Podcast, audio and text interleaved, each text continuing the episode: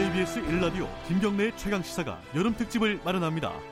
7월 22일부터 29일까지 중량감 있는 여섯 남자가 1일 진행자로 나섭니다. 김경래 최강 시사 여름 특집 식스맨. 22일 경제부총리 출신 김진표. 23일 정치구단 박지원. 24일 전 금융감독원장 김기식. 25일 젊은 삼선 김영우. 26일 고발뉴스 기자 민동기. 29일 베테랑 정치평론가 윤태곤 그 어디에서도 들을 수 없는 고품격 시사 토크 김경래 최강 시사 여름 특집 식스맨 7월 22일부터 만나실 수 있습니다. Coming soon. 예, 저도 모르게 이런 어, spot을 만들었군요. 식스맨 어, 다음 주부터 시작하는데 잘 기대해 주시기 바라고요.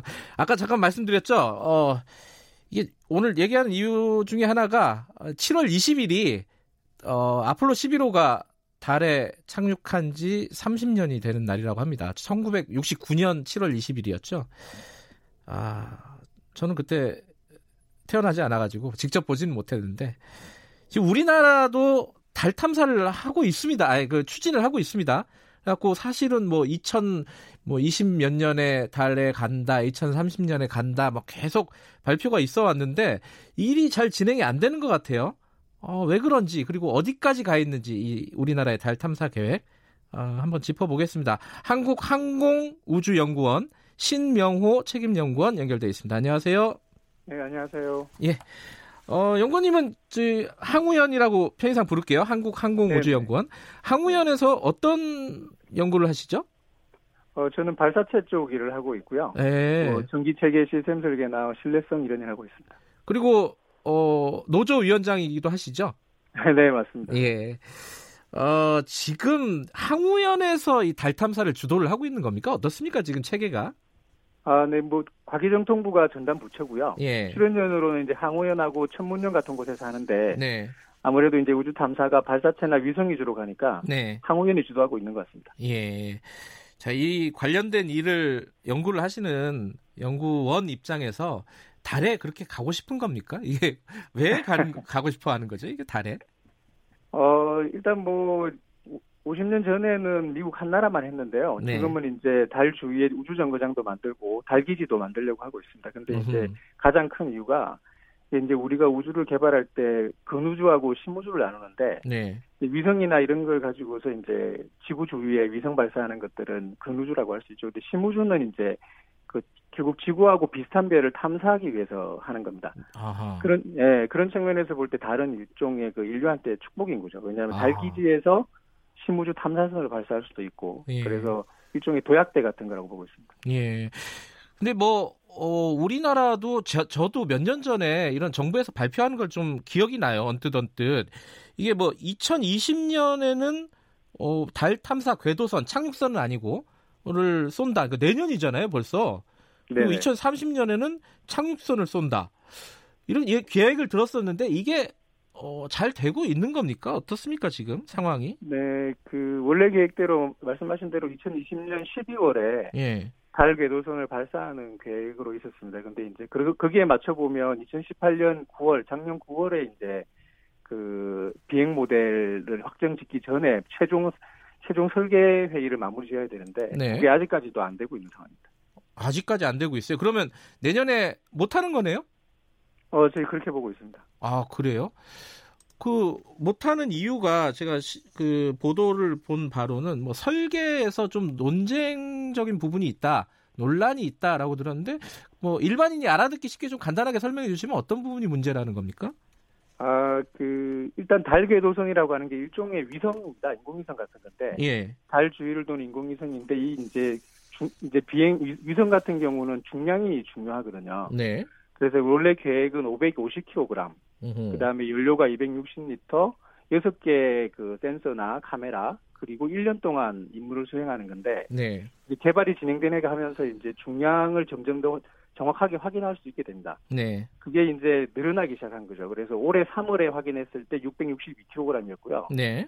지금 현재 제가 현장에서 추정하는 걸 들었는데 684kg이라 그랬어요. 그러면 어, 이게 550kg에서 지금 130kg 이상이 늘어난 거기 때문에 음흠. 뭐 이대로는 연료가 좀 많이 부족한 거죠. 가다가 아. 멈추는 수도 있는 거예요. 그러니까 설계를 다시 해야 된다는 뜻인가요? 그러면은? 뭐 그것도 판단을 해야 될 텐데 예. 제가 보기에는 그렇지 않고서는 이 임무를 수행하기는 어려울 거 보고 있습니다. 아, 그러니까 지금 연구원님께서 어, 판단하시기에는 지금 쏘면 실패한다 한마디로 이거죠? 네, 중량이 너무 많이 늘었어요. 아하. 그럼 얼마나 늦어지는 거예요? 만약에 그런 것들을 수정하고 보완하면 어떻게 되는 겁니까? 일정은? 어, 임무 기간을 어떻게 줄일 건지 그 다음에 이제 연료 탱크를 얼마나 늘릴 건지에 따라 달라져 가지고요. 음흠. 지금 현재로서는 22년은 되어야 쏠 수 있지 않을까라고 보고 있습니다. 뭐 어떤 선택을 하든지 간에. 22년 이후요? 네. 아, 그러면 뭐 계획보다 이, 이 2년 이상 늦, 늦어진다. 네. 근데 뭐 제- 현장의 의견입니다. 네. 예. 근데 제가 기억하기로는 박근혜 정부 때 달 궤도선 지금 말씀하신 이런 달 궤도선은 2017년 작년에 쏜다는 계획도 나온 적이 있었어요. 맞습니다. 그러니까 뭔가 계획들은 계속 나오는데 안 되는 이유가 뭐 돈이 없어서 그럽니까? 아니면 우리가 기술이 부족해서 그럽니까? 아니면 뭐 정부가 뭘 잘못해서 그러는 겁니까? 뭐가 문제입니까 지금? 어, 뭐 처음 하는 일이다 보니까 여러 가지 이제 문제가 있을 수 있죠. 네. 근데 이제 뭐 노무현 정부 때 계획했고 박근혜 정부 때 착수한 거니까 네. 연속성 문제 이런 건 아니에요. 근데 아하. 이제 과학기술 적 문제들이 이 네. 정치적인 그 영향력을 타는 게 가장 큰 문제고요. 네. 이 정말 문제는 이제 제가 보기에는 네. 몇몇 이제 관료들이 네. 이 과학기술 적 문제는 문제가 발생하지 않을 수가 없습니다. 항상 발생하기 때문에. 예. 근데 예. 이 자기 보신을 위해서 문제 은폐하거나 음흠. 책임을 회피할 때 문제가 발생하고요. 네. 그 다음에 과제 책임자나 기관장 같은 사람들이 이 새로운 문제가 발생했을 때 과학기술적 진실성에 맞춰서 빨리 문제를 해결하려고 해야 되는데 네. 자기 자리 지키는데 급급하고 뭐 정치적인 동향에 민감하면 망치는 거죠. 그럼 음. 국가사 완전히 파탄 나버립니다. 그 보도에 보니까 예컨대 이제 과기정통부의 이달 탐사 책임지는 주무 부서의 장이 이 과학과 아무 상관이 없는 뭐 행정고시 출신이 있다. 뭐 이런 것도 문제가 되는 겁니까? 어, 어떻게 보세요? 외국 같은 어, 예. 외국 같은 경우는 뭐 물론 행정고시를 했다고 해서 과학기술적 관리를 할 수 없는 건 아니고요. 예.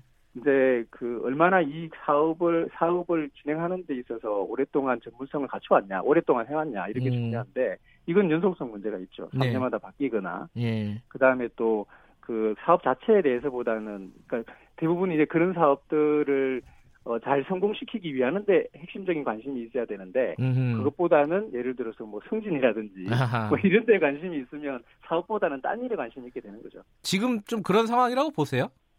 어, 저는 달 탐사 사업이 지금 그런 상황으로 가고 있다고 봅니다. 음, 그렇군요. 아, 이게 시간이 없어서 좀 저도 이, 뭐 어릴 때 과학자를 꿈꿨던 사람인데 좀 여쭤볼 게 많은데 마지막으로 하나만 여쭤볼게요. 네네. 참 우리 먹고 살기 힘든데 뭐 달에 가는 게 뭐 그렇게 중요하냐 이렇게 생각하시는 분들도 있습니다. 간단하게 네네. 이유를 설명해 주시면요. 네, 뭐 저도 마찬가지로 그런 고민하고 있습니다. 근데 네. 이제 이런 생각을 하면 좋겠습니다. 전쟁 무기 만드는 것보다는 네. 우주 탐사하는 게 낫고요. 네. 그리고 예를 들어서 남북이 함께 남북 합작 우주 개발 공사 같은 걸 만들어 가지고 네. 우주의 평화적 이용 같은 걸 협력한다면 훨씬 좋겠죠. 그리고 네. 발사체나 위성 같은 우주 공간 활용은 상업적 이용 가치가 아주 높습니다. 네. 그리고 심우주 탐사는 좀 천천히 갈 수밖에 없는 거죠. 정치로부터 음. 오는 거품도 좀 빼고 할 수 있는 만큼 하면 됩니다. 우리 근데 너무 많이 늦은 거 아니에요? 따라잡을 수 있어요? 어떻습니까? 아, 아닙니다. 그 그렇게 늦지 않았습니다. 아, 그래요? 아, 그래도 굉장히 좀 낙관적으로 생각하시는군요. 네. 알겠습니다. 오늘 말씀 여기까지만 들을게요. 고맙습니다. 네, 네, 감사합니다. 한국항공우주연구원 신명호 책임연구원이었습니다. 아까 어, 잠시 광고를 했었죠. 여름 특집 식스맨. 뭐 자세한 얘기는 내일 좀 제가 브리핑을 청취자 여러분들께 해드리겠습니다. 기대해 주시고요. 7월 18일 목요일 김경래 최강시사 오늘은 여기까지 하겠습니다. 저는 뉴스타파 기자 김경래였고요. 내일 아침 7시 25분 다시 돌아옵니다.